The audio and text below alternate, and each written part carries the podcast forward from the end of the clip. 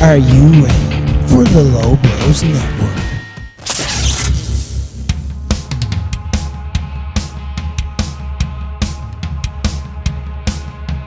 Every Wednesday on the Low Blows Network, the Low Blows team are at hand to break down, analyze, and make fun of all things pro wrestling. Hosted by former pro wrestler Rick Nash. I think the only reasonable thing we can do now is turn John Cena heel. Selfie with me fucking dog. Banned from Nigeria. I will be talking to the government tomorrow morning. YouTube star Corbett Kean. This elephant has four legs. Joe Russell's four legs. Joseph Stalin if he had two more legs. Bonesaw rips off his shirt, yeah? And it says, "Chuck your law. Big dirty tricorder." It's... And the queen of Irish wrestling, Katie Harvey. I won't want to say it, just C M Punk. I'm so or... embarrassed. C M Punk. It's Low Blows. Low Blows!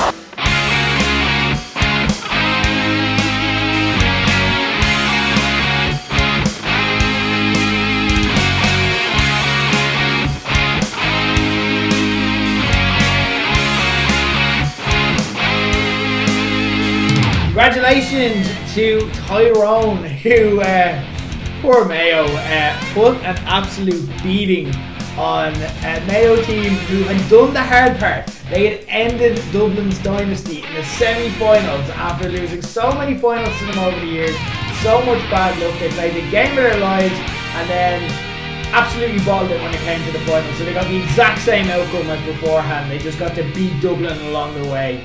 Uh, but as we get kicked off here, on another edition of Low Blows, Rick Nash, Katie Harvey, Corbett Kean in the house as always. Guys, who in wrestling is clearly cursed and why? Katie, we'll start with you. Well, I thought this would be a real obvious answer, but like wrestling as a whole is cursed. Just everything in it, everyone, everyone is cursed. It's, it's, it's. Sorry, am I letting? Am I letting? It's getting very real. Yeah, it's very getting, real. It's getting very bleak, like, straight away. Well, I thought that was better than singling out one particular person as being a curse. Okay, yeah, that's fair. There's no good answer to this, but, like, I did ask specifically who. One person. Yeah. And then you asked, did you pick yourself? Um, which I suppose is also an applicable answer. So if you don't want me to say wrestling as a whole, uh, we'll go with me then. Okay, fair enough. That's okay. That's that's fine. I have loads of answers for this. Oh, yeah, but Wade Barrett is, is the answer I'm thinking of. Like, oh. he, he's absolutely cursed. He he tries something in W W E and it's like, oh, this is gonna be deadly, and he gets injured. And then he tries again, he gets injured again. And then he tries Bad News, you know what I mean? Like, the Bad News Barrett stuff was so funny. And then he got injured again, you know what I mean? He just kept getting injured, and now he's a commentator. But he had so much talent. Like, he's one of the people who I'm like, when I look at wrestlers whose careers have been, like, completely fucking torn apart with injuries, I'm like, that's probably, like, top of the list for me. Wade Barrett could have been a world champion. Mm. So, obviously, there's, there's, there's people out there who have had, like, worse luck.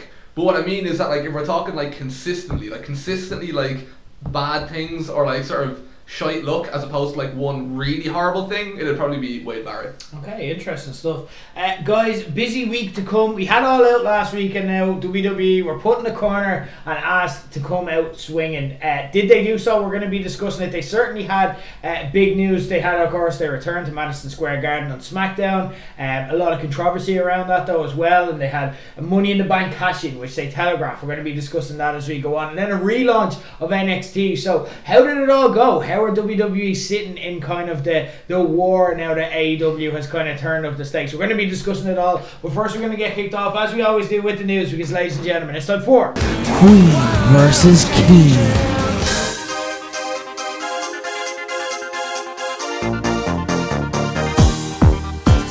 Queen versus Kean, because my two co-hosts are good friends, they're even better enemies. So what we do to discuss the wrestling news of the week is we pick the top five stories of the week. We put thirty seconds on the clock and we get, we, I ask my co-hosts for their hot takes on it, and we give points for punditry. We've been keeping score as the year has gone on. Uh, Kean had raced out into a, a, a formidable lead, uh, three points ahead at sixteen thirteen. Of course, last time we did this, Katie ended up firing back, so could this be a comeback, or was last week just uh, an anomaly? We shall find out as we go. Kean, you're going to go first this week, and first we're going to get kicked off with the P W I five hundred that Dynamite was released last week and named Kenny Omega number one with Roman Reigns and Lashley right behind him. Kota Ibushi was the top non-W W E or A E W name in fifth, and Ireland's own Finn Balor was in eighth. But I want you to hit me with your P W I five hundred annual hot take though. It's an absolute fucking disgrace, right? The one thing when we look at the P W I five hundred, what are we looking at? We're looking at the top four hundred fifty-eight. Those are the real prestigious spots there. The top four hundred fifty-eight, and who do I see sitting in position number four hundred fifty-nine?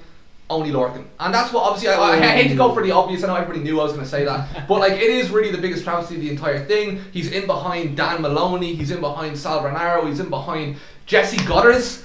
What has Jesse Goddard's done in years? I don't know. And yet only Lorcan is four hundred fifty-nine despite all his talent. Absolute disgrace. I'm fucking raging over it. He was a tag team champion during the year, wasn't he?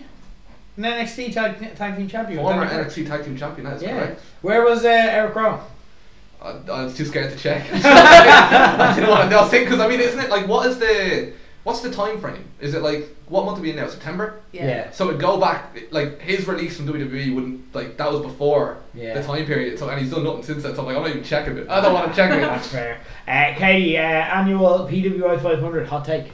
So there was women in with the five hundred this year. Mm-hmm. Okay, usually get their own list. I don't have an issue with that. I mean, women equality, yay. Uh, my issue is, out of the twenty-nine women in the P W I five hundred, not a single... five hundred? No, you said P W U.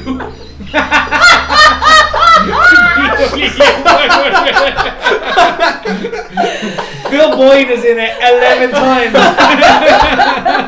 No, it's not the P. No, the P W I five hundred. I have an actual I'll give, point I'll give to make. Extra time here. There's twenty-nine women listed, and my issue is that not a single one of these wrestlers are W W E wrestlers. So my hot take is the P W I five hundred is unfairly uh, disadvantaged W W E in their list, because like if you're telling me that Charlotte hasn't had a better year than Janie Kai or Kai McKenna, I mean I think that's that's probably just not true. Yeah. Like Charlotte's had at least seventeen title reigns in the last twelve months. Yeah. So I think they're they're unfairly uh, penalising W W E for some reason. Okay, uh, I'm going to give you the point there because you were kind of sabotaged by Keane. Uh, I should sabotage yourself. It was it was an it was an inter- it was an interference and a D Q finish. It was, it was a good point I made anyway. Oh, I don't think it. Well, I mean they're they're in their own like. P- I think it's.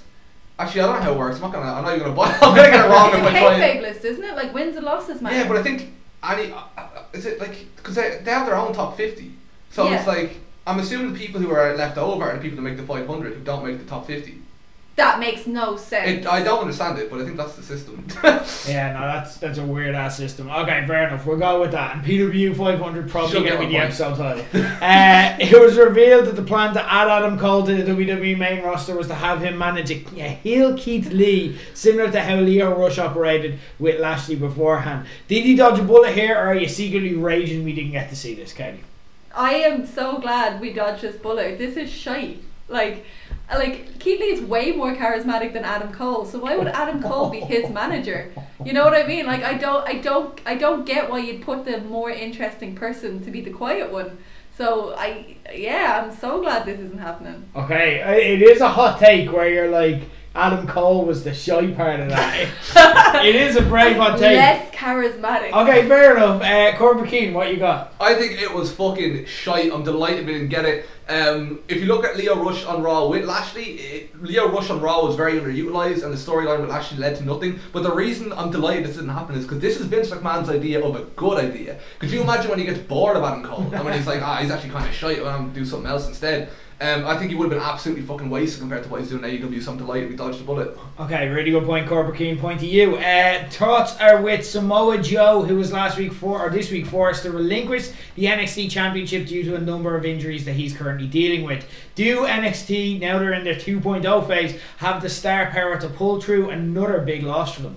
Absolutely. If you watched N X T this past week, it was just littered with star power, top to bottom. Bron Breakker, Von Wagner, L A Knight, all the stars were out, and it, for me, like that's what it's all about, you know what I mean? Wrestling's all well and good, but you need to have the name value to back it up, and that's what they had, name value, and it's it's going to draw the ratings, I'll tell you now. Okay, Katie, what do you think? Star power to, to get past Mojo's injury? I was going to disagree, just be pedantic, but I do actually agree they have the star power to pull through, because if they don't, then N X T basically shouldn't exist, because N X T was designed to make new stars. So if they can't survive losing one person at the top of the food chain, well then they should probably just fucking pack up shop and like make it a reality T V show again.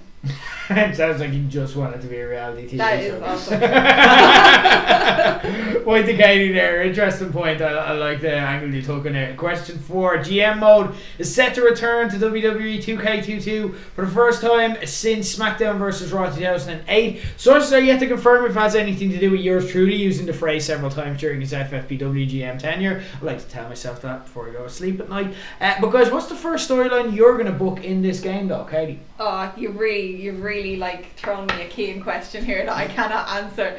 Uh, okay, so hear me out. Adam Cole, but with Keith Lee as his manager, because Keith Lee is the charismatic one in the group. I don't have any for this. I was just I, like, the Fiend is an entity. It's it's an opportunity left on the table. There is all I'm saying. Uh, Corbett Kean, what you got? Uh, it's one where Walter wins all the belts. Point to Kean. The confidence. That's it. That's the confidence way. Katie literally just buried herself with that. Yeah. It was just like, oh, I don't have an answer. But you had an answer. Yeah. Pretend it's the best answer ever. It wasn't, yeah. But if you pretend. Yeah, the confidence would be. It, it was, it's not even the best idea. Like, now that I think about it, the more, no, the point's been given, but like, the more I think about it, the more I hate it. But like, you said it with such, it just overpowered me. Um, so, two all as we head into question five. Katie, you really need a point here. What does everybody want?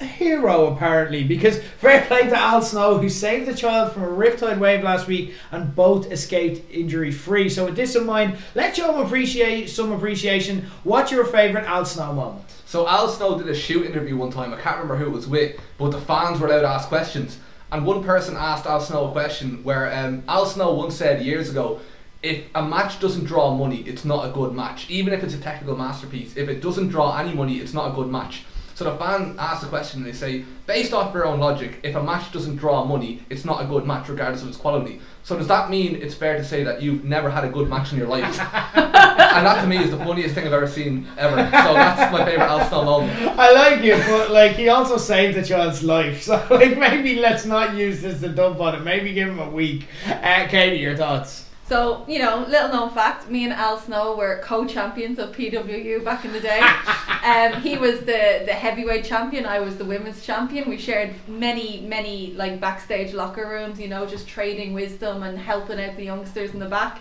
And on his last show, I was like, Al, let's get a photo. And uh, I just like, because I'm a champ, you're a champ, we're the champ of the same promotion. And I slung my belt over my shoulder and I was like, put your belt on, Al. And then we got in our pictures and you could just see him questioning every life decision he had in his life. And he's standing in Belfast with me, slinging belts over shoulders to be like, we are co-champions of this promotion. And that's my favourite Al Snow moment. Cause I, hang on, you thought I went hard on Al Snow. That's, that made him look awful, man. That's like co-champion with Katie. She did mention P W U, and that is a good that's way to fair. Get a point off. So, to be fair, Katie, you win the week. Pull it back to within one. So, sixteen fifteen to Kean. Uh, we shall continue this next week and see if you can complete the comeback. Anyway, guys, it's time to talk about the in-ring stuff of the week. The good and the bad. Uh, starting with the bad, because, ladies and gentlemen, it's time for... Say something stupid. Say something stupid. Worst moments of the week. And at number five, I'm going to talk about A E W. Just a little thing, okay? Because you remember when...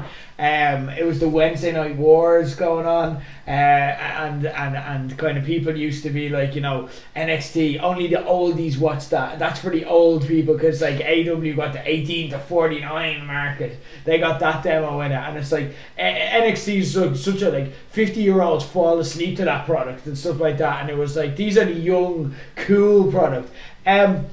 They're running a storyline, uh, I would say, continued and got really in depth with on Rampage this week with dual promos uh, that basically pits Sting against Tully Blanchard. This is the young promotion, the one that's cool for all the kids. Um, what I have to say that in twenty twenty-one, question, Sting, I'm sorry, W C W resident expert. Do you want to see Sting and Tully Blanchard in twenty twenty-one, Katie Harvey? Yes. I do. I genuinely Sell do. me on it, because I'm I'm reaching here. Like, but like, this is so funny to me, because obviously everyone knows I love Sting, massive Sting fan, and then Tully Blanchard in turn is Phil's favourite wrestler. So I just think this would be a gas match to sit down and watch, right? Because nice. Obviously it's not going to be very good. Yeah. Like, I mean, they're very old, you know what I mean? But both of us will be too stubborn to back down that our guy doesn't have it anymore. Yeah. It'll be this weird clash where it's like me versus Phil, okay. and like we'll be criticising the other person, and uh, it, it's going to be very enjoyable to watch. Do you know what? That's why I brought this up, because I had a feeling you'd be able to sell me, and you actually have. Now I'm going to watch these segments just imagining you two and what you would say based on maybe, that. Maybe so. We should just do live commentary. You maybe should. I'll, there you go. Maybe I'll just go on my Insta live and we'll just we'll just do alternative commentary. St- like that's it. We'll Tully. just we'll just like we won't have a show next week. It'll just be Sting versus Tully Blanchard. The debate to settle it all. I don't I don't know. I don't even know if it's gonna happen. But they're cutting promos about each other constantly. I'm now, gonna so. message Phil this now just to see his reaction. I'll, I'll let you know what he says. While you do that, in a number four, talk to me about Limitless. Limitless is fucking excellent, right? This is basically this is awesome. segment, right? But I just didn't want to clog up. This is awesome. But I was, it's ninety percent amazing, but there was one little thing about it that made me laugh, so I'll put it here. Um, Limitless, basically, if you don't know what it is, yeah. it's like a promotion in America. It's an independent promotion, and I saw somebody the other day call it like the best U S indie right now, and to be honest, I don't really think they're wrong. Uh, it's They've got a whole load of uh, homegrown talent, um, local talent that they use. They build storylines from show to show. The wrestling is fucking excellent. If you haven't seen, uh, Daniel Garcia, by the way, is a champion. If you know Daniel Garcia from A E W and from every indie in America at this stage, uh, he's the champion, and he defended his title against J D Drake actually at the last show, which was fucking excellent. They also have um, he used, he wrestled in W W E as August Gray, but he's now Anthony Green. And this is the fun part about uh, W W E releasing all their kind of like. all the talent that they were kind of stocking up in N X T and two oh five Live that could, that were great wrestlers, but they weren't doing anything with them. Mm. Now they're released back onto the indies and go back to their home, their home kind of crowds, and it, it's almost like a WrestleMania moment for them. You know what I mean? But like, always on a smaller scale, but it feels massive um, because they're a star and, and they're an excellent wrestler. Anthony Green is a. Uh, is really really good, and, and also the production of this this indie is fucking amazing. It reminds you a lot of like G G Media and all that stuff, you nice. know what I mean? They do a lot of backstage interviews, a lot of just, it's just really, honestly, God, top to bottom, it's really really good. But uh, there's one thing that made me laugh from it, so I wanted to mention, right? So um, there's this uh, heel promotion or heel faction called Prestigious, and they're basically like these, you know, charismatic, cocky, jacked heels, and they wanted to Let me get this right. They wanted to get a wrestler into their faction called Davienne, but Davienne, she didn't want to join Prestigious. So um, in the end, she turned around and she was like, I want to face John Alba. So John Alba is the manager of Prestigious, and he's like this cowardly journalist, you know, broadcaster. I think I think that's what he does, like outside of wrestling.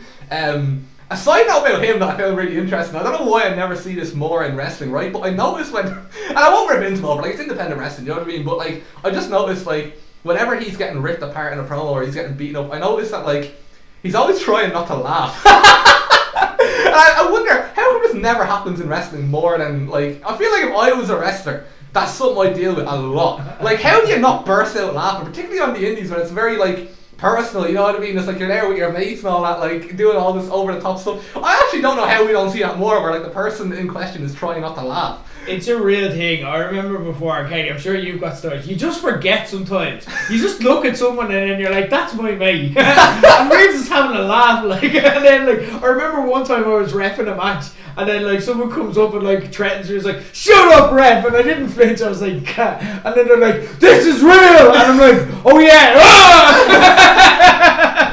And I'm like, shit. Surely you have moments as well. Like, like. They all involve Justy. Like, yeah. Like, the few times we've tagged together, like I remember we were tagging together, and I think we were against like Angel Cruz and Amy, which was like a comedy match anyway. And like I can't remember, we cut a very back and forth, unscripted promo with each other. Me and Justy did, but we just kept making each other laugh and catching each other, and I was just like, oh yeah, shit, I've I've an actual match in the purpose of this promo. But like, he's probably the main one that's really hard to hold it together yeah. against. Like, he's just too funny. Well, even like like on commentary, like, I remember like last time I commentated like a Katie match in Phoenix. It was a lot like this was a while ago. But I actually remember I was like like when I was commentating, like it was hard not to laugh because it was like not not because like oh I was shy or anything like that. I know like probably expected me to say that, but um no, just because it's like like it's somebody you know wrestling is funny like. You know what I mean? Like, it's, I don't know, I just find it gas. But um, that's not even why I put that here. I just, that's just a little side note I just find really funny. Um, they basically, um, I'm trying to remember what it was. I, there was a situation, uh, there must have been a match. This is like going back to the show before the last show where um, she got, Davian got her match against John Alba, but he had his own stipulation. So it wasn't against John Alba, it was going to be against the whole prestigious faction. And um, if the prestigious lads win, she joins the faction. And then at this show, uh, she got to basically say her own stipulations. Um, long story short, she was about to get hopped on by the faction. All her friends came in for the save, so it's her team against his team. If she loses, she joins um, prestigious. But if she wins, she turns around and is just like, yo, you are out of Limitless Wrestling for the rest of twenty twenty-one, and immediately I was like, I was like, oh, it's September. It's September. I was like, and it reminded me, because we're guilty that over like over in Ireland, like we've seen it with O T T with Session Mod, where like Defiant won, it was like goodbye Session Mod, and it's like she she was back like I think in, in maybe not the next show, like two shows. You know what I mean? Darren Carney at Fight Factory, you know what I mean? Did a big big goodbye. We'll see you. Good luck in Canada, you know what I mean? And he comes back like two shows later. Oh no no no, no. We actually he didn't miss a show. Oh excellent, even better. He was actually only gone for two months. I was two months until our next show. He actually didn't miss anything. It's so funny because like within the like if that was a weekly show, you're like right, he misses a fair like two months in weekly T V. You're like yeah, that's, that's you know a lot can happen in, in those two months. But in indie wrestling, if you're only r- running one show a month, it's like. It's like, if you're watching that chronologically, it's literally, goodbye, see you never, and then they're back at the next show, you know what I mean? But it's gas, yeah, so I'm looking at that, I'm like, right, so that was like September, or maybe their August show, I'm not entirely sure. But even then, if there's like three shows left, the next show is the match, so it's going to be at that. So it's like, so if he loses, he's really fighting for like two shows. You know what I mean? But I just I found that really funny. But yeah, I recommend Limitless, actually, believe it or not. You know, they're in this in this segment. I think um, they're fucking excellent. So uh, yeah, interesting. Um, in at number three, something I want to talk a lot about. Uh, N X T relaunched this week with N X T two point oh. Uh, I feel like there's going to be a lot to say on both sides. So let's get to it. N X T two point oh. Yeah, I had a big week for wrestling to come. Yeah. Like, pretty excited. Yeah. Um, yeah. So I have here in my notes that uh, Malibu Barbie has a new hat. So, you know, that, that's kind of what it felt like to me at first when I tuned into N X T, because, yeah. like, if anyone's seen, they have a very different set now and a very different, like, colour scheme and logo and stuff like that. Mm-hmm. But one of the kind of frustrating things to me was it didn't feel like a true reboot. Mm. And that was mainly because they still held over a lot of storylines yeah. from last week and the previous weeks. Um, And I don't feel like if you were a brand new fan and this was the first episode you were watching, I don't feel like it would have felt like it was new. You know mm-hmm. what I mean? I think you still would have felt that little bit lost on like what had happened in, in previous like feuds and, and who people were and stuff. Yeah. So it did feel a little bit like, ooh, look, there's a there's a shiny logo and the lights are on, you know? I actually like the new theme. I like the yeah, new set. That's great. And this is what's going to be frustrating about me talking about N X T is because what I like is tied in so closely with what I didn't like that the lines are going to blur between right. both categories. So like when it gets into the actual content, I have like a problem with the booking of the four-way for the title. Okay. But I thought the match itself was deadly, which is a really frustrating thing to me. So like the show opened with L A Knight getting bet by Bron Breakker, right?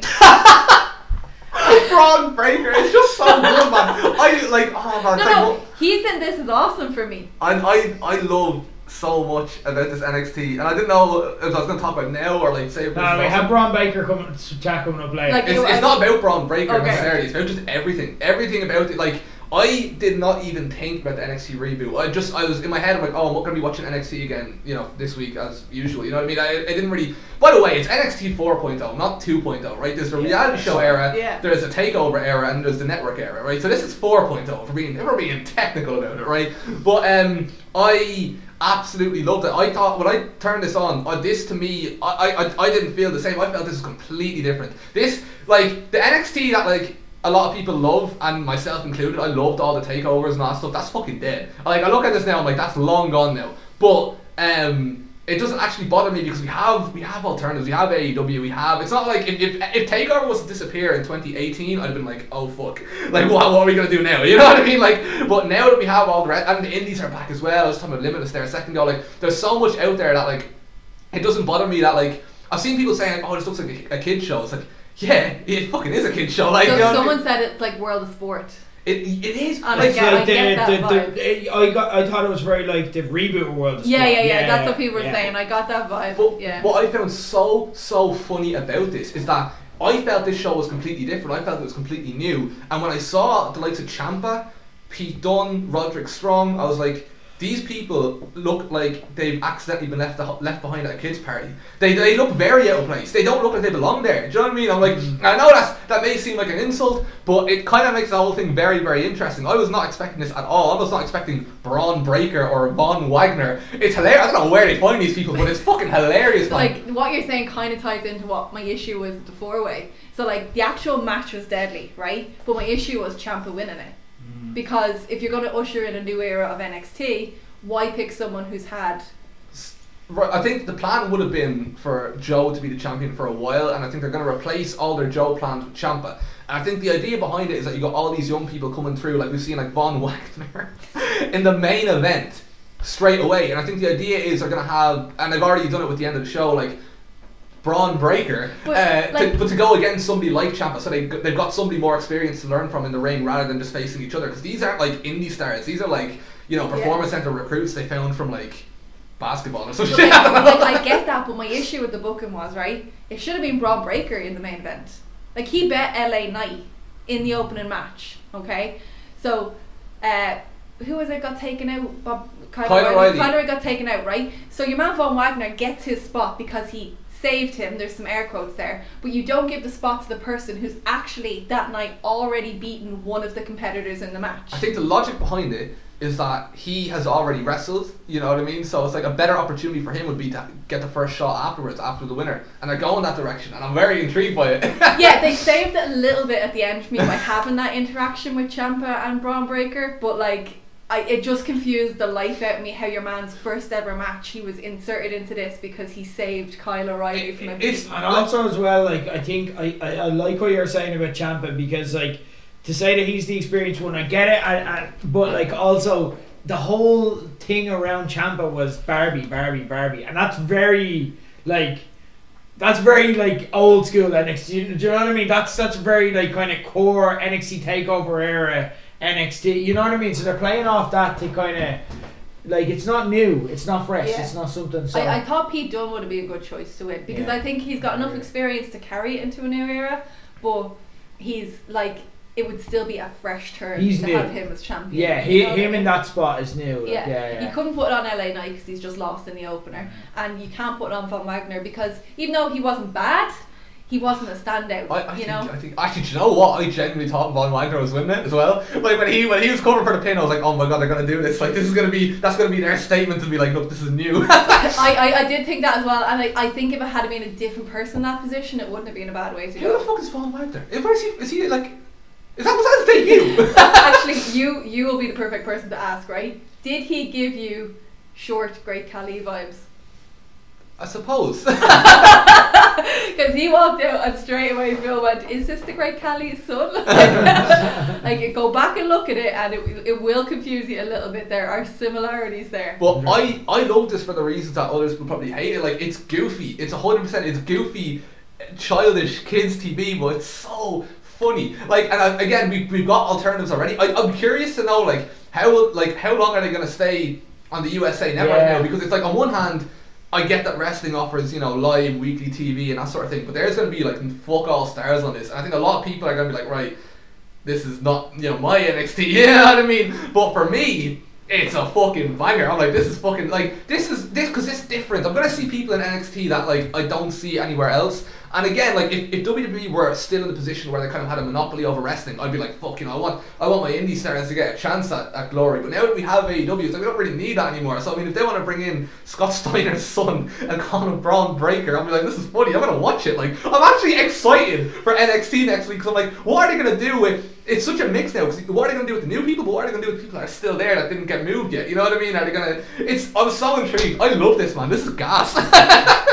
Interesting. And we still have the good to talk about, so like, we haven't even finished with uh, N X T two point oh. So anyway, in, we are still in Say Something Stupid, so let's talk about number two, Dynamite. I want to bring up uh, and this match I want to talk about specifically is um, because uh, it's based around like the past couple of weeks. We've been talking about the, the positives and the negatives of all the wrestlers. So we had Tommy Dreamer wrestling the Impact Championship match a few weeks ago versus Minoru Suzuki wrestling the main event of Dynamite last week, which we all kind of agreed when it happened all out was a fucking cool moment. Mm-hmm. Uh, when it works and and, and when it kind of doesn't, uh, being the, the key move. Uh, today's it's it's on the bad side of the coin, because I want to talk about Dustin Rhodes taking on Malachi Black last week, and well, it got bad fast. I don't know if you have seen this or even the clips or anything like that. No. It was really bad. There were so many spots that looked awful in the match. So first off, do you know the spot where like someone is going for a power slam but someone like holds onto the ropes, like they're coming to go off and then they grab the ropes really late?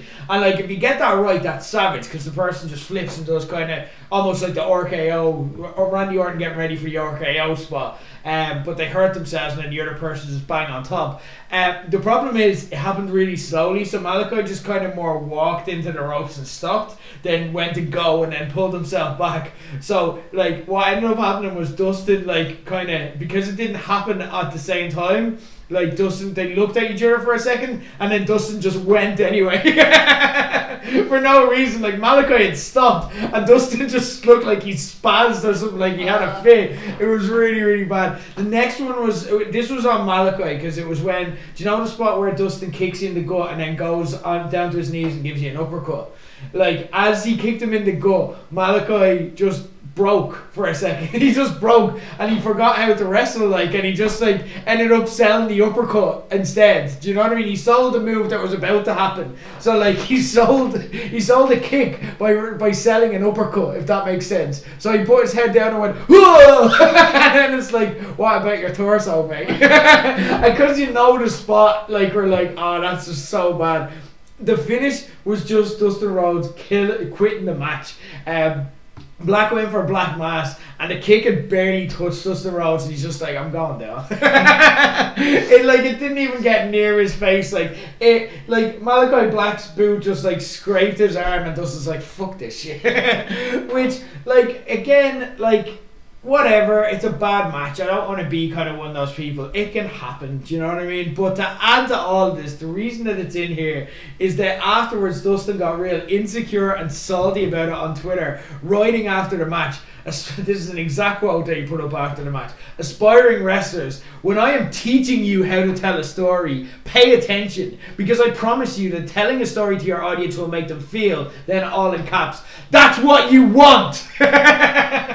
Hashtag keep stepping.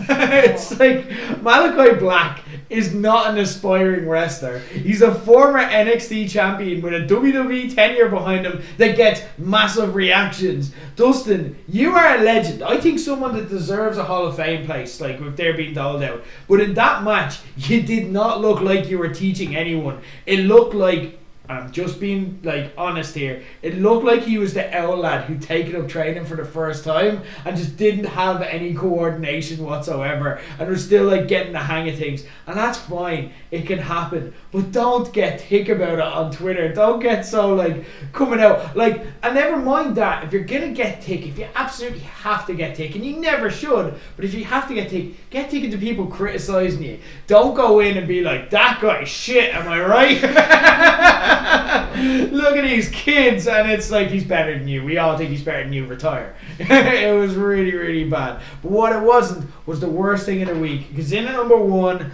this is kind of the takeaway that ended being from the SmackDown nine eleven show, which we will talk about. The return to Madison Square Garden, the obviously uh, twentieth anniversary of nine eleven. Katie, take it away. Yeah, look, there was very little to complain about with SmackDown. It was class, top to bottom, on what we got to see on the show. So my so- say something stupid is what we didn't get to see on the show, and that was um, Zelina Vega being dropped. So like, if anyone's like not sure why why I think this is really stupid, is um, Zelina Vega has always been very vocal about nine eleven because her father died that day. Um, and W W E has taken advantage of this over the years as well, you know, like uh, promotional campaigns and stuff have her speaking about it.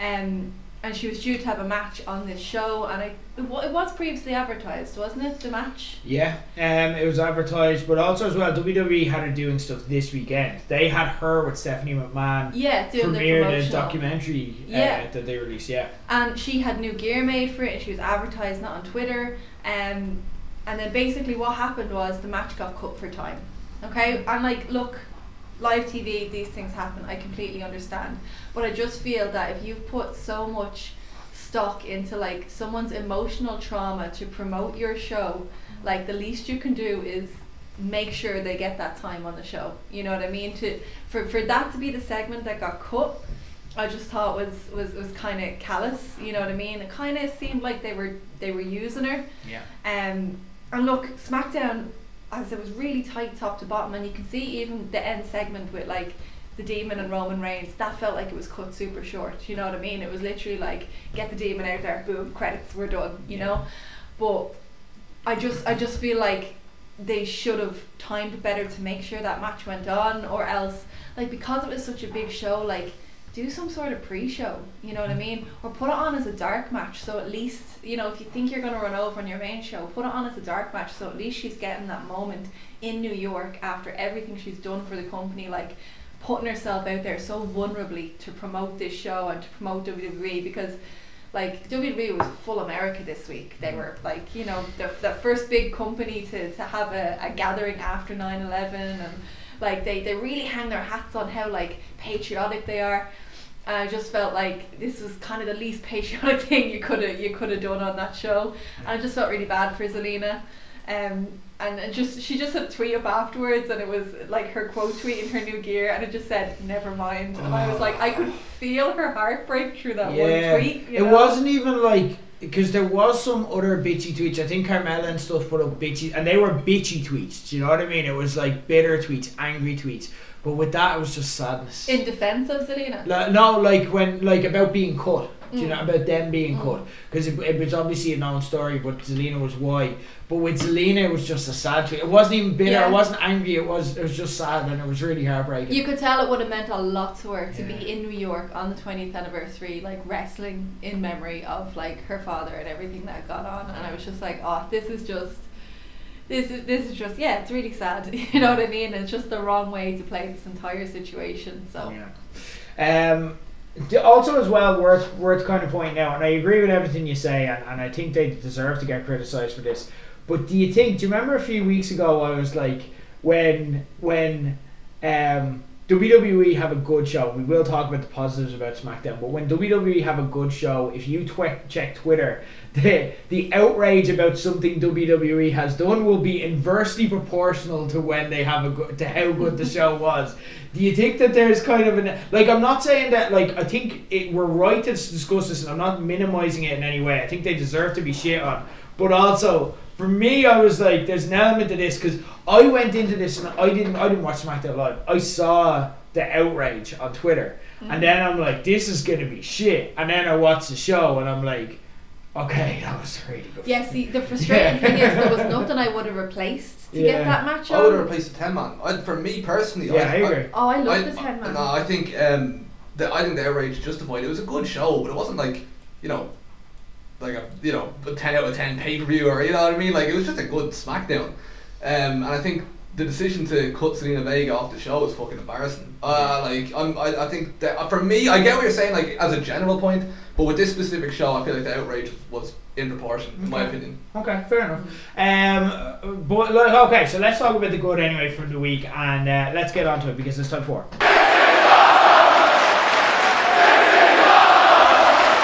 Best moments of the week. In at number six, let's talk about N W A. A positive.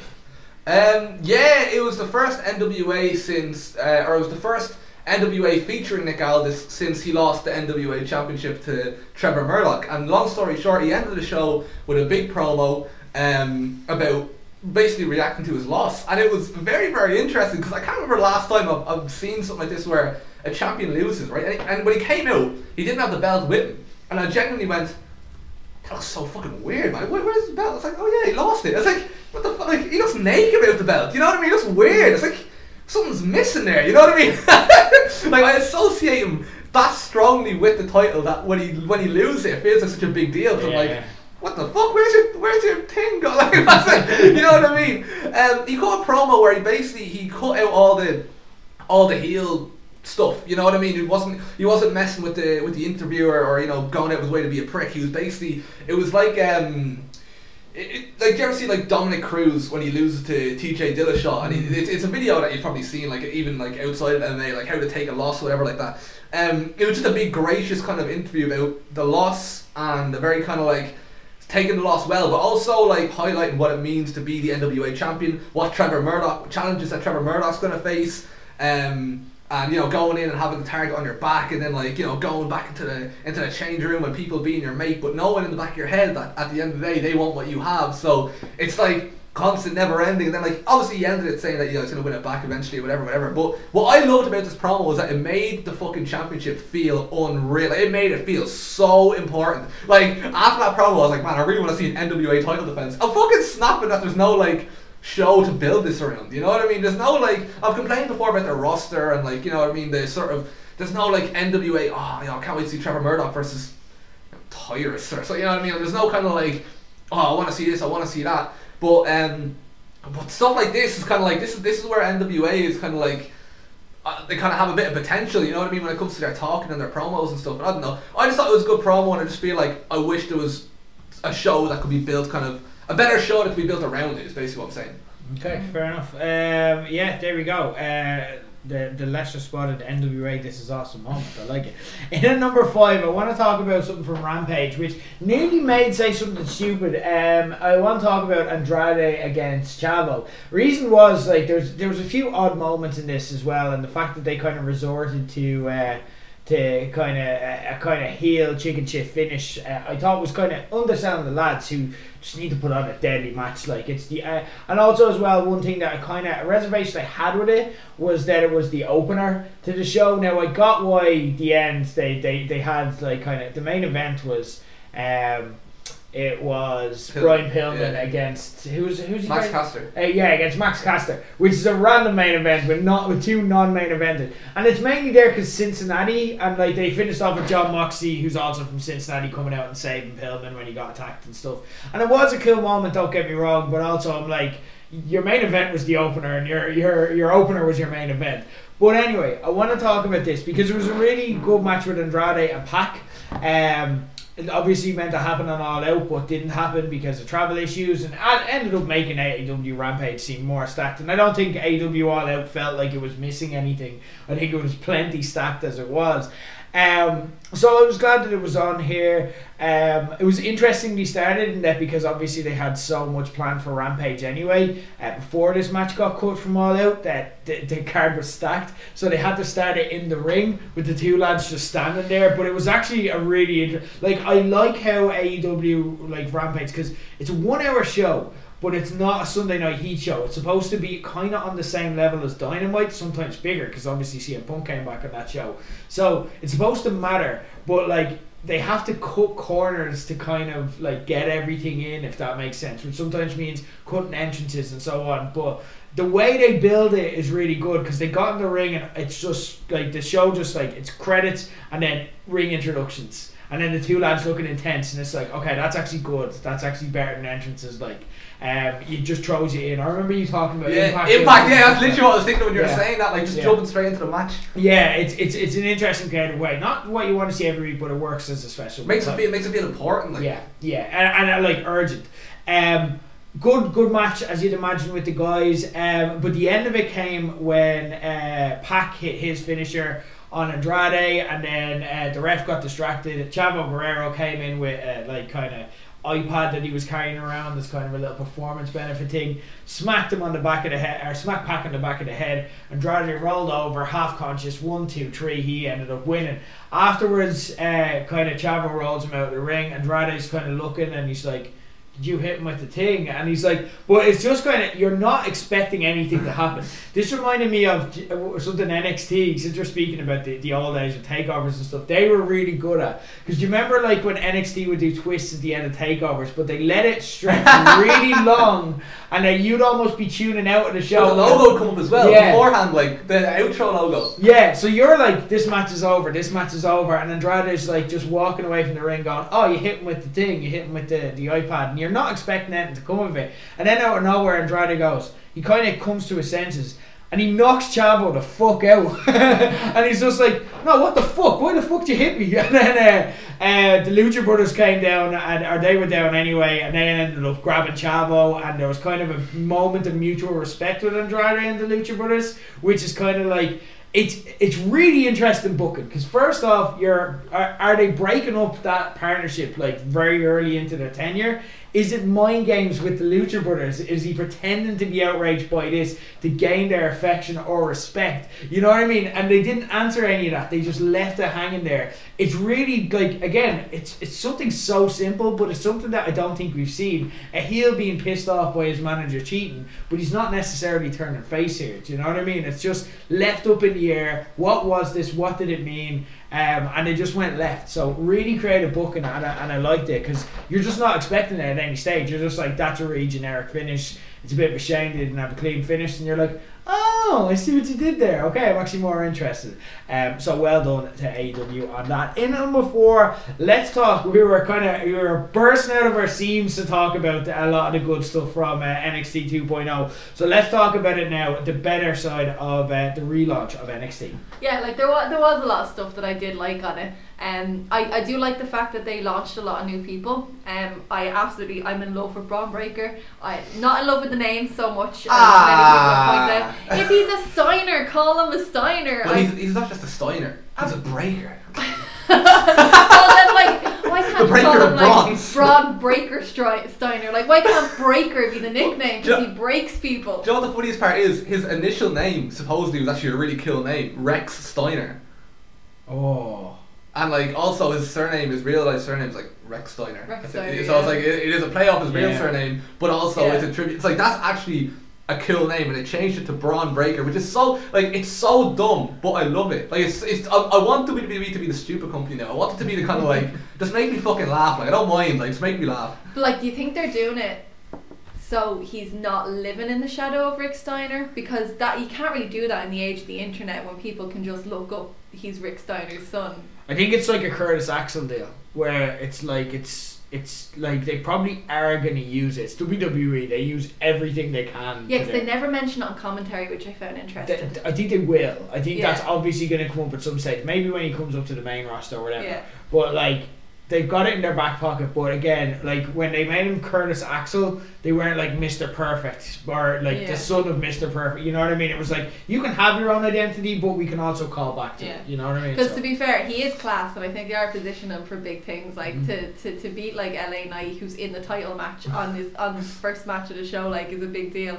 And like when he came on, I wasn't sure at first, and I didn't cop the Steiner thing. And I looked at the singlet, and he was like really excited to be there.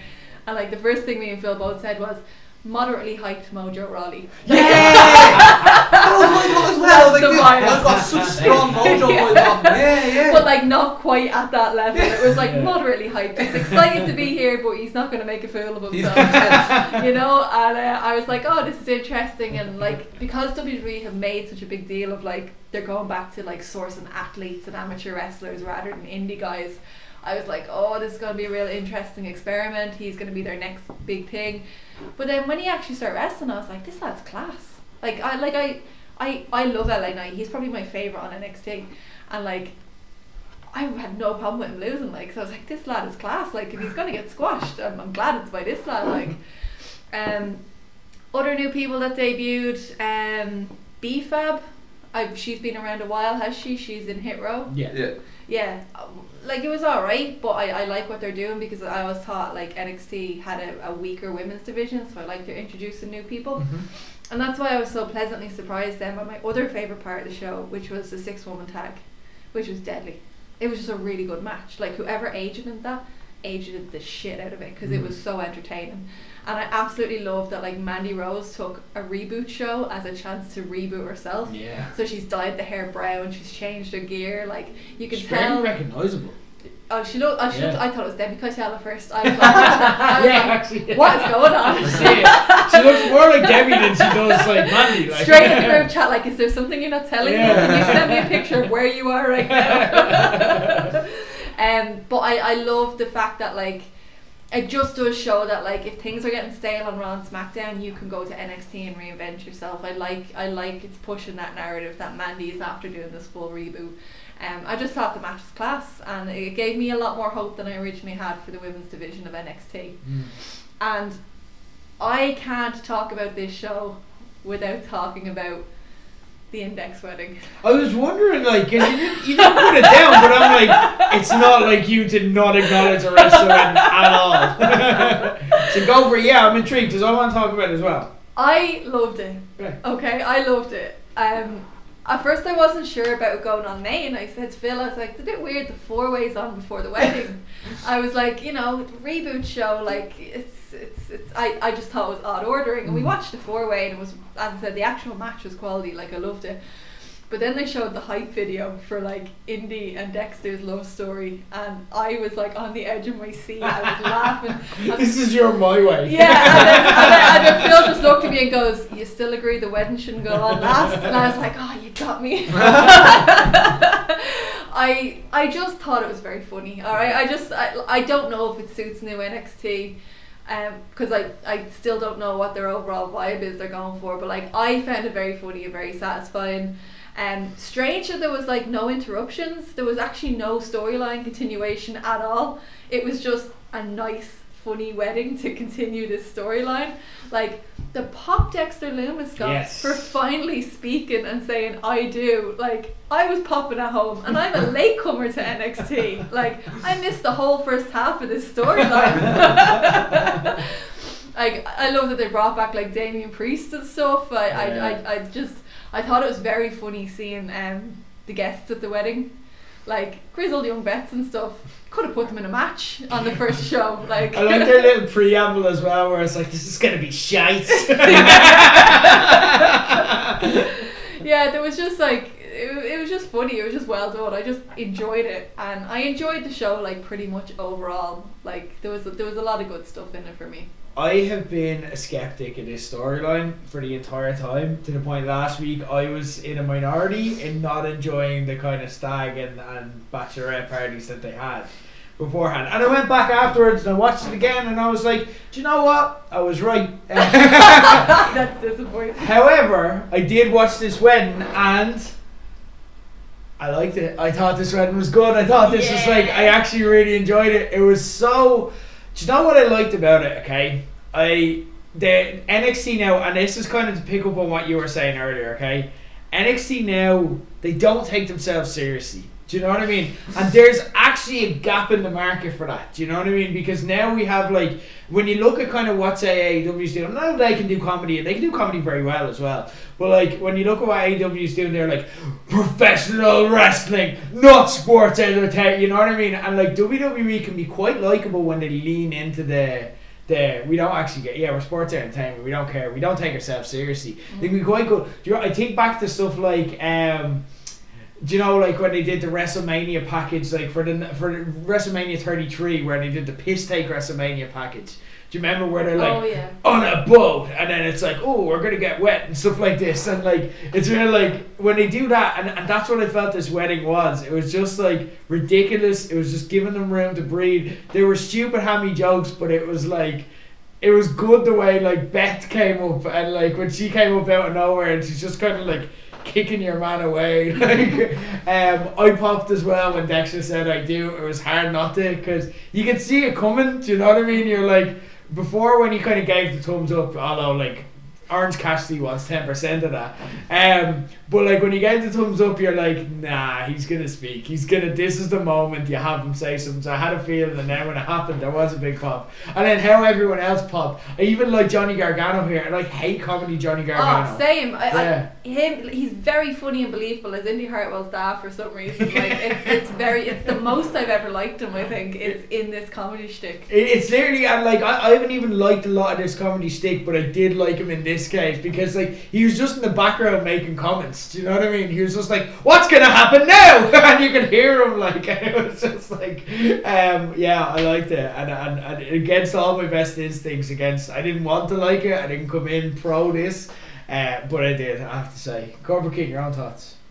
Yeah, it was alright. I wouldn't say I was like as into it as you was maybe, but like, it was it was great. Like the thumbs up thing actually made me laugh. I actually forgot about that. Whereas like I do, and he's just sort of like, wait, you can't see me, this is a podcast, but like, I mean like that's like the best way to respond. Like I think it went about the thumbs up.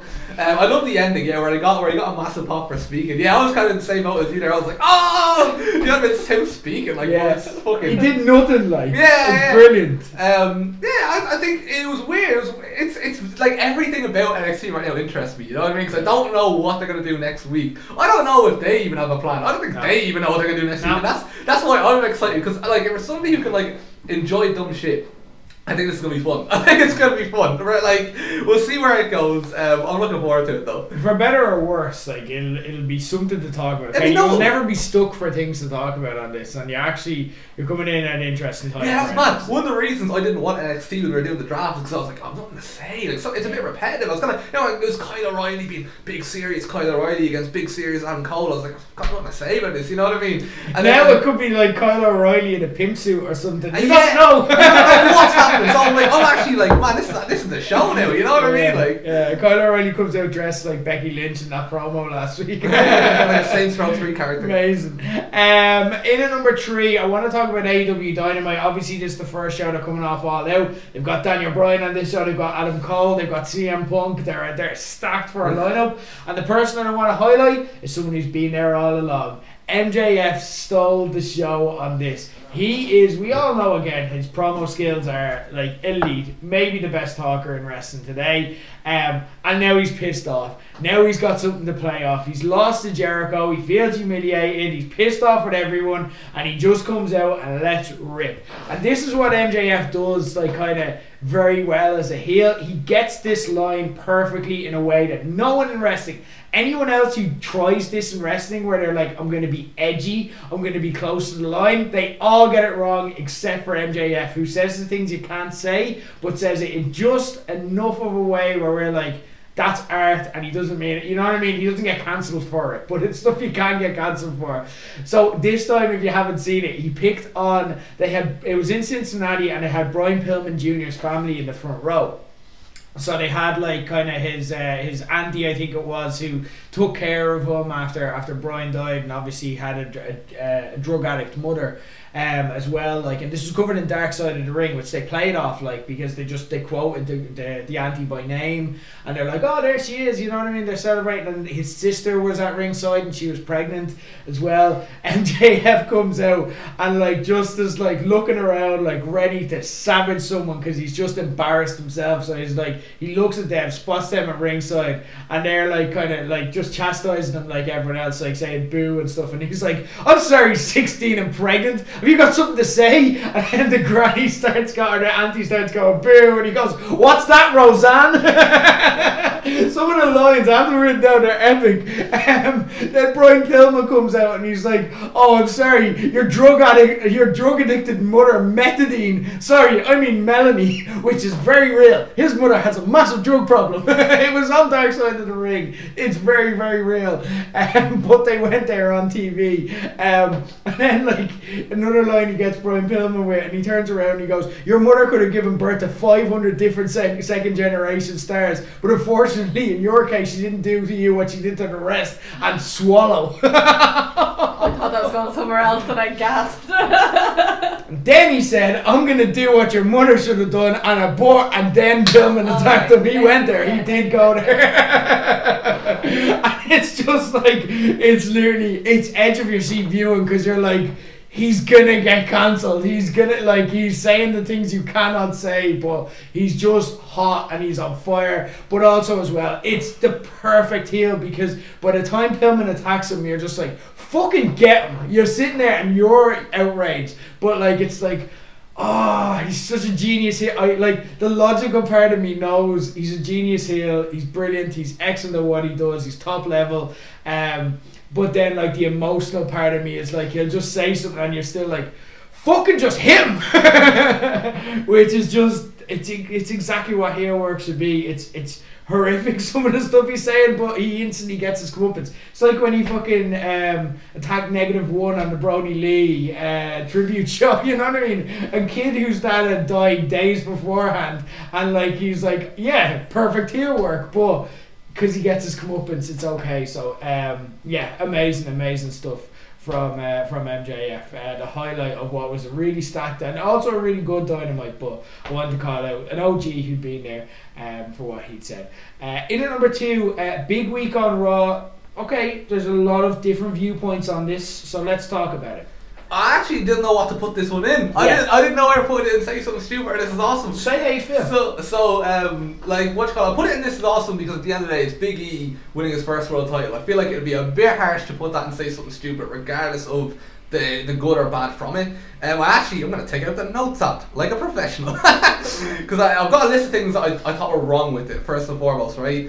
Um, I thought him turning around and being like on Twitter, I'm, I intend on, on cashing in this evening, mm. was very, very desperate. It was Raw being like, please watch, please watch the show, something's going to happen. It's gonna, I won't say what it is, it's Big E cashing in, I won't say what it is, but please watch the show, you're going to like it. um, I thought that was desperate, it took away the element of surprise, you know what I mean, that's the whole fun of Money in the Bank, it's happening out of nowhere, and you're like, holy fuck, you know what I mean? Um, and I, yeah, that, that kind of, I was like, ah, wait, that's... They just spoiled it, like, you know what I mean? Just fucking ruined it, like, for no there reason. There's ways you could have done it as well. Like, where you could have put it in her head, where Big E could have been like, I'm heading to Raw to hang out with my boys in the New Day. Just gonna hang around, see how it is. I might keep an eye on the title match. You could have said that, and it's like, we've seen enough Money in the Bank people to know he that's probably bullshit. Or it could, he may, he may not. We don't know. But now he's like, I one hundred percent will. This is happening. I, li- I liked it. Okay. Nerd. I just I, I, I la- it made me watch Raw. Like, how many other people like me that were like, okay, I guess I'm watching Raw this week. Now, I only watched the last twenty minutes of Raw, don't get me wrong. Fair. I wasn't subjecting myself to the rest of it. Fair. But uh, yeah, maybe. Well, watch. You didn't really watch it then, did you? You just watched the end of it, which you probably would have seen in clips anyway on social media. No, no, right? Because here's the issue. Me and Phil were going to watch it in clips on social media the next day, but the video W W E put out yeah. cut out the actual match part. Yeah. So they they showed him coming to the ring with the briefcase, and then they showed him... They didn't even show the three count. No, they showed the end of the three count, and that's how I saw this. Yeah, and, yeah. and him holding the briefcase. So I had to actually go and, and like...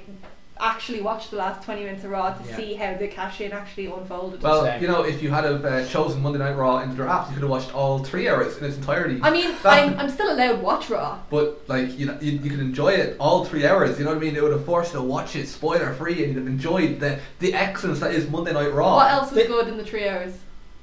Anyway, so go back to it. um... One thing I, did, I really didn't like about this as well is that, like, there's actually a really cool story here, right? Like, Bobby Lashley beat the fuck out of Kofi Kingston only, like, what, a month ago or two months ago, Money in the Bank? Cole, Big E coming in, getting his revenge and being like, that's why I'm going after you, because you fucking, you know what I mean? Like, I was going to stay on SmackDown with Roman and Brock, but you fucking did that with Kofi, so now I'm going to take your title. Didn't mention it once. I'm like, instead, I woke up to a tweet from Roman going, smart decision, uh, and M V P going, you're just ducking Roman Reigns and Brock Lesnar, and you're coming over here to think Bobby Lashley's a pushover. And I'm looking at that, I'm like, yeah. This made him look like a bitch, man. This made him look like he ran scared from Reigns and Lesnar, and he went after Lashley because Lashley's in his forties and he figured this is his best chance of getting a title. It's smart, it's smart. I'm not saying anything wrong with it, but it's a very kind of like, kind of heel sort of move, you know what I mean? But like, also as well, like, if I was Lashley, I'd probably sack M V P on the face. It's just like, you just thought, you just went after him because he's shit! You won't go after the fucking real wrestlers on SmackDown, you went after the shit wrestler, him, my friend Lashley, the shit Lashley, well, I'll call him Bobby shit wrestler Lashley when he's not around. You decide to go after the bee champion. Like, what again? Is what you think? um, but it did. It kind of, kind of big. I'm not saying like ruined Big E. It just made him look like a bit of a bitch. You know, yeah. just, just I don't know. I, again, they could have. They could have. Again, they could have had him go after Lashley on Raw, switch brands, and go after like that. Made him look killed. But they just decided to not really tell the story. Um, they should have. Like, I just. They should have given him, like, in my opinion, if you're going to do, like, the intentionally cashing in stuff, like, make a big thing of it. Do it like at WrestleMania. Do, make it make it feel like a big moment. This, the, my issue with this is I don't trust them at all with this. I feel like this was them, like, and I have no problem usually with, like, you know, hot shotting, or if that's that's what all the, the cool yeah. kids call it. You know what I mean? Like, the, you know, just the, throwing things at the wall straight away, big moves. I actually don't mind that, because I'm like, well, shit's happening, it's fun, it's entertaining, but, like, with Big E, I was really looking forward to his world title run and his world title moment. You know, it was big, sort of. This didn't really, like, feel like that. You know what I mean? This felt very rushed, and it was kind of like, it reminded me a bit.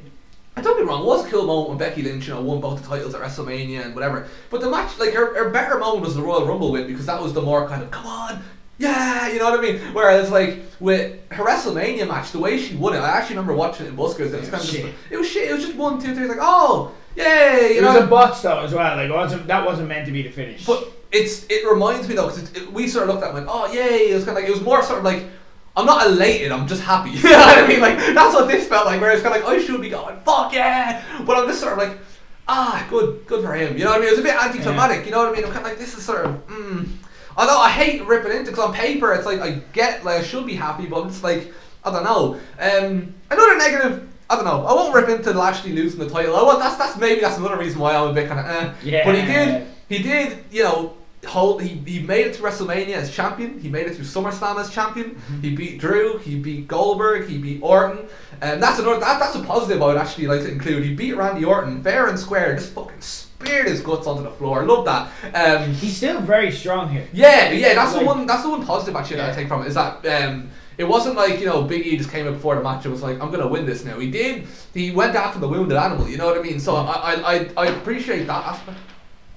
What's that? Fireworks. Oh. no, no, You no, didn't no. tell it. You can't. That can't be new to you. I, I, I just thought, I just thought somebody was coming in there. I was like, okay, cool. Anyway, uh, just thought, like, there's somebody breaking in there. They weren't, like, paying attention. They heard, like, me talking how much I love Lashley, and they were like, oh, for fuck. They just came upstairs, like, are you messing? It's like, how did you even get in? Anyway. It's the third wrestling podcast I've broken into today. Yeah, yeah. Like, this is the one now that's made me have to show myself. What is this? Um, um, also, as well, like, another str- another good positive point for Lashley, he basically is now got away with bashing Goldberg, Goldberg's kid. I know. I, like, Goldberg never got his revenge. Like, w- that was all, like, presumably building to the Saudi no, Arabia show. No, I think that's still happening. I think in the rematch, Goldberg is going to screw over Lashley. Uh, and we're going to get Lashley and Goldberg in a non-title fight, which isn't great because that means Goldberg might win. So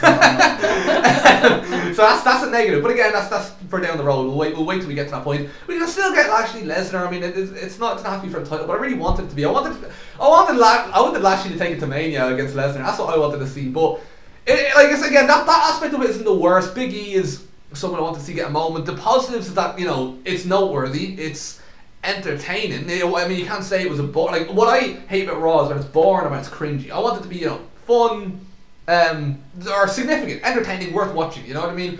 And in fairness, that that was, you know what I mean? Like, that was worth watching, definitely. So, that, again, that's another reason I put it in. This is awesome. Things are happening, it's interesting. I don't have any faith in it, but we'll see where it goes. Is that the base where I'm at? Here's also another good thing as well. Like, it's like Raw badly needed something. They needed more. They needed, like, a Big E being out there is a really good. Like, he's a really good, interesting person to have. Do you know what I mean? Because they were. It was the main event scene was starved. It's like Randy Orton's fighting for the title again. Yeah, you know what I mean. Like, SmackDown, like, kicks their ass up and down the street for for the roster strength. Um, so, like, ultimately, yeah, I think Big E's going to be a great addition to Raw. But I agree, I share your sentiments that, like, uh, the way it happened. And I saw it happen that way through YouTube, where it's simply like, three, he won! What? Yeah, so confusing. I was like, Why have they done this? And that's the thing, I had a taste, but I didn't have time to watch the full Raw, and I kind of knew what had happened, and I was like, nah, watch the YouTube clip, it'll be fun. Even though the YouTube clip is named, Big E cashes in and wins the championship, and I was like, let me have a chance to pop here, like. Um, and then they didn't, they literally took it away. And then I'm like, there must have been a bad botch or something. And then you watch it, and it's like, no, it's a perfectly valid cash-in. There's no reason to hold it. It was actually a really good cash-in. Yeah. It's been one of my favourite cash-ins in the last few years because there was points where I was actually like, oh shit, they've made this man put on Twitter he's cashing in tonight and now they're going to have him lose. You know what I mean? Mm. Like, it was, there was genuine, like, peril and, like, it was a really, really good cash-in. I thought, yeah. like, I enjoyed it. To not even show the full three count. It's just weird. It's very weird. That's like top level laziness. I appreciate this. Yeah. To be honest. It literally just skips the three. And it's like, oh, that's it! I'm never going to let her show that again. In a number one, though, it was a good week, uh, for a strong week for W W E. So let's talk about the good from uh, SmackDown's return to Madison Square Garden. Yeah, SmackDown. I enjoyed everything on SmackDown, pretty much. Um, I just I just had a little list up of what happened because I did watch it on Saturday morning. Whoa! I know I did. Live? That's almost live. Uh-oh, I was gonna attempt it live, and then I was like, no, nah. I'm going to bed. Uh, we talked about Paul Heyman last week. Yes. How good was he this week? Brilliant. So like the just the whole thread weaved through the show of like Brock being at Madison Square Garden, you know, Roman Reigns, you know, believing Paul Heyman being on his side, but then when they all get confronted in the ring together and all Brock says is like, why didn't you tell him I was at SummerSlam? And it was just like, it's the delicious pettiness I live for in life. Mm-hmm. And it was just like, no, I think Brock Lesnar speaking is very funny, alright? I don't know why, especially with the way he looks now. I just think it's very funny when he talks. Uh, please don't kill me, Brock. But like, it was just like, that's all he needed to say. I don't need Brock Lesnar to come out and cut mad promos, like just little little lines like that. And then like, it's so funny, Paul Heyman thinking his bread is buttered with Brock and switching straight away yes. to, to the Brock intro, you know, but then realising that Brock doesn't want to meet her, and it's just like he's stuck in the middle. He's a slimy snake oil salesman. He just wants to see like what the best position is to be in, and he just plays that character he's, he, so well. He reminds you of like Lord Baelish, one of them, you know what I mean? Like yeah. he reminds you of Littlefinger. Yeah. Well, he's not he's not good at it. Would, would now be the time for a, a Littlefinger impersonation, seeing as I've managed to uh the reigning, defending oh, God. W W E World Champion. That was worse than I ever saw. Okay, that, I think we should go back to all your things. You don't put me on the spot. Oh, Sansa, who? Brock Lesnar. Oh my God. I regret everything I've ever done. Yeah, yeah. But uh, also, can we just give some love to Brock Lesnar's new look in general? I oh yeah, yeah. Absolutely yeah. love it. I'm up for doing that every week. Yeah. I think it looks great. Yeah. um, sexy was a word thrown around. Uh, you know. Yeah. Yeah. I'm alright with that. Um, so I, I just, I just. That had is a take. Exact question I asked in my group chat: is Brock Lesnar sexy? You say it like it's a word thrown around, and it's you throwing it around. Yeah, who answers question I've actually ever heard. Is Brock Lesnar sexy? Uh, it's sexy now. The now is important. Oh, yeah. Just to imply that you didn't oh, always God. Find Brock Lesnar sexy, because you know M M A shorts with sandwich shops on them is not a look. No. Um.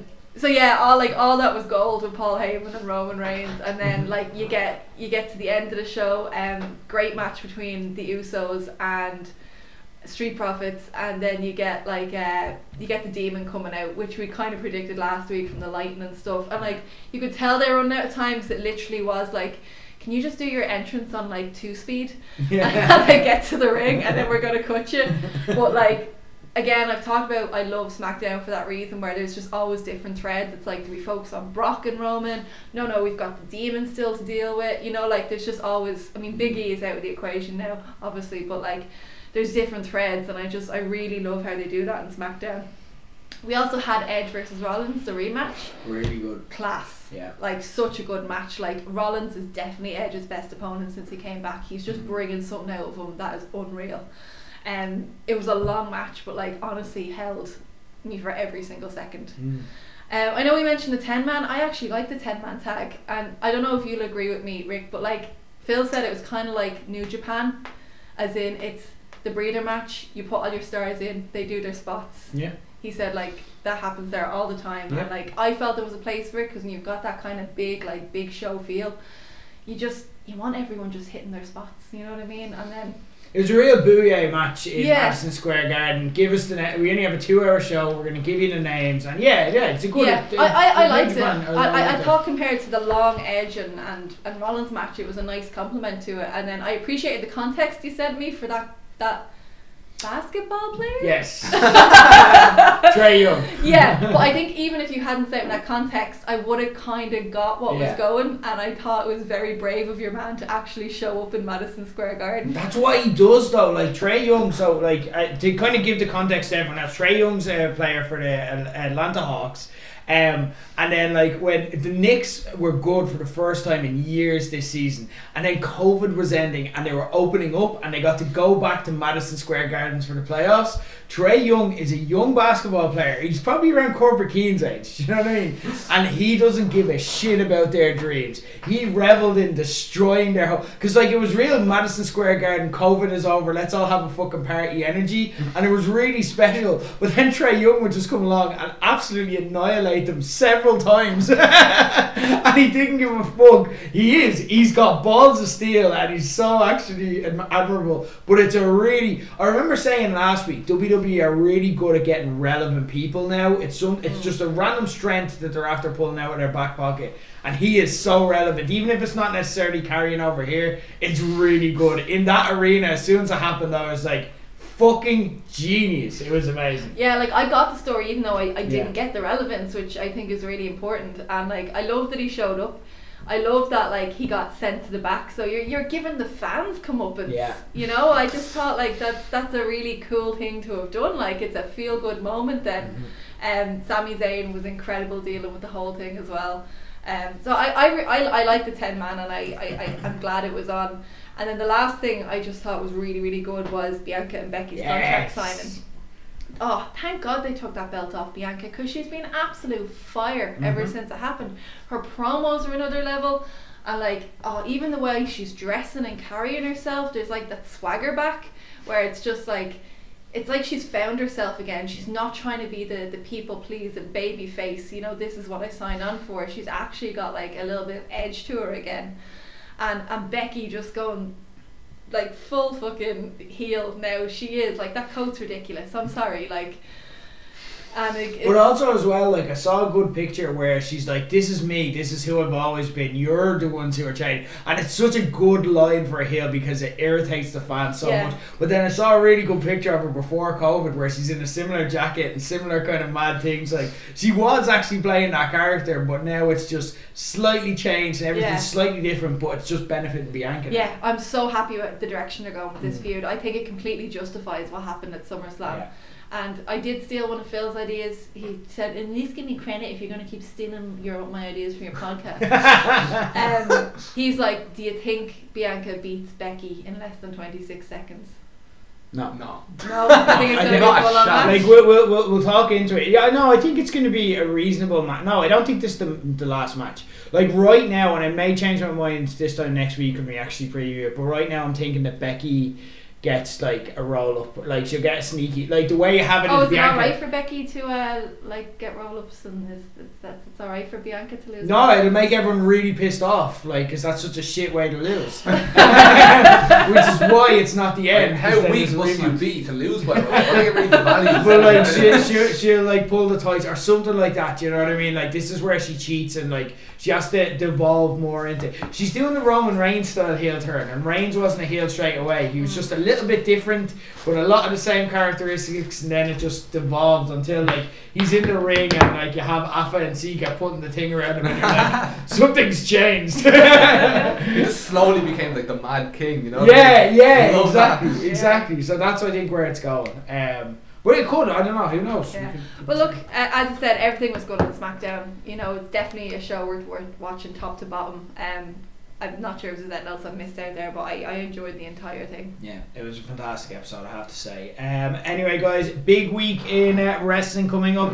for me in particular. We've got the G one starting. Uh, we're also going to be running our overall and our daily G one prediction league, so get involved. It's it is one of the best things to be involved in the prediction leagues, and it keeps it interesting for you as well if you want to follow along, uh, but like kind of you, you need a bit of inspiration, so get involved. The main one's going to be on Facebook, and then the daily one is going to be on Twitter as well. Um, Corbett Kean, I have a bit of a bone to pick with you. Oh. um, the vast majority of my YouTube watching these days now is in the gym. Like, I'll watch it on the treadmill. Like, you made an absolute tick of me this morning with your latest video, because I'm panting away. Like, I'm not the fittest guy ever, like, and I'm panting away on the treadmill, but now I'm panting and laughing, so I was like I look like a little dope, like. Tell everybody about your latest video now. Um, I figure that as a divorced dad myself, uh, it would be good to get some cameos in from some of the stars to save my marriage and win back my ex-wife. Um, so the goal was uh, Dan Barry, um, two point oh, mm-hmm. formerly known as Ever Rise in N X T, and um, Alabama trampoline wrestling star Christian Archer. The, the plan was Um, to get them to basically pretend that I was friends with them for a very long time and tell a really, really cool story about me that makes me look impressive, um, to basically impress my ex-wife Jackie and win her back. And um, that didn't work, but it was, it was cool. Check it out on YouTube. Uh, we'll retweet it as well. And Katie Harvey, a big week uh, over the next few days, because wrestling's coming back. We're getting back to normal in, in Fight Factory. Yeah, Fight Factory is reopening. Um, after a long, what is it, year? Year... thirteen, fourteen months since Jesus. We've last been allowed open? Yeah. Yeah, I think so. Um, so yeah, we've three beginners courses, Monday evening, Saturday and Sunday. There's only two places left on each course. It's nearly completely sold out. So each course is limited to twelve people, just so we can work in pods of six, keep everything nice and safe. But uh, it is nearly sold out, so if you do want to start wrestling, drop me a message and I will help you. If you've been sitting there during COVID and thinking, oh, actually, I'm going to give it a go. A lot of people have been reevaluating a lot of things, and you're like, I'm going to give it a go. There's no better place in the country to get started, uh, like in terms of everything, in terms of reputation, where the wrestlers have gone, safeguarding and that side of things as well. Yous are leading the field, like not only in Ireland, but I think like kind of in Europe and, and a lot of the world. So also. Um, New full-time coach on board. Oh, oh, Justy. So Justy and Phil will be taking the reins on these these classes. Nice. Uh, so I mean, like, what? How long have they been Titanic champions now? ninety-three days with, se- with with seventeen defenses behind them. Um, amazing, amazing. So you know, great trainers to have on your wrestling journey. You get to be given a nickname by Justy as well. That's a big draw. So you get to, he will. Like, I'm not saying that that's like a promise, but like we know Justy, and he'll give you a nickname. Uh, so uh, check it out. Uh, check out Fight Factory social media. We've retweeted stuff as well, so you can check it on our socials as well if you want. Uh, in the meantime, we'll be back next week previewing Extreme Rules. I'll be talking about the G one, no spoilers, um, and uh, whatever else has happened as the week goes on. But in the meantime, for Corbett Kean, for Katie Harvey, I've been Rick Nash, and that's the bottom line, because Loblo said so.